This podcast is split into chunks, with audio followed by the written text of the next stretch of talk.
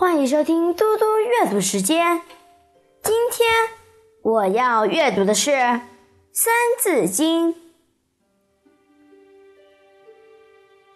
唐刘晏，方七岁，举神童，作正字。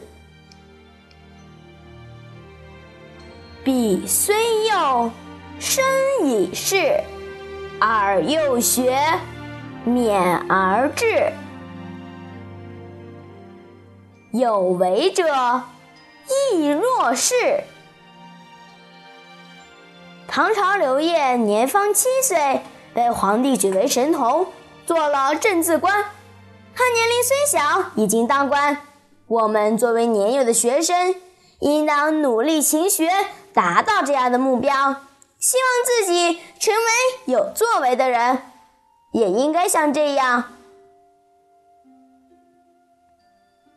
古人读书往往是为了做官，所以他们以刘晏为榜样，不断勉励自己，坚定自己的信念，希望自己也能够功成名就。现在我们读书的目标不再局限于做官了，但是这种以优秀者为榜样和目标。然后朝着目标坚持努力的精神，还是值得我们学习的。我现在来为大家讲一个故事：刘晏正字。刘晏是唐玄宗时的一个小神童，他曾经写了一篇《东风颂》的文章，献给崇拜天地的玄宗。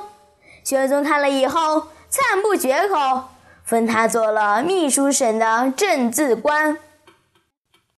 有一天，唐玄宗和杨贵妃召见他，杨贵妃想不到翰林院还有一个活泼可爱的小孩，就把他抱在膝盖上玩，还给他梳头。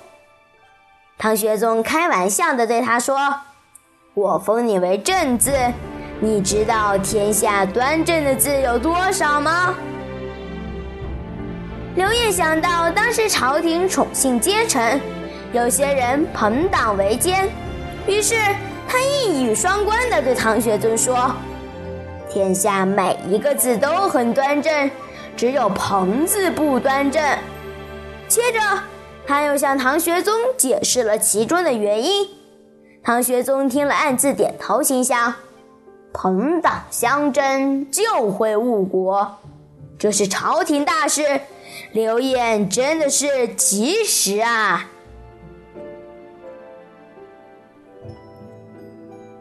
谢谢大家，我们下次再见。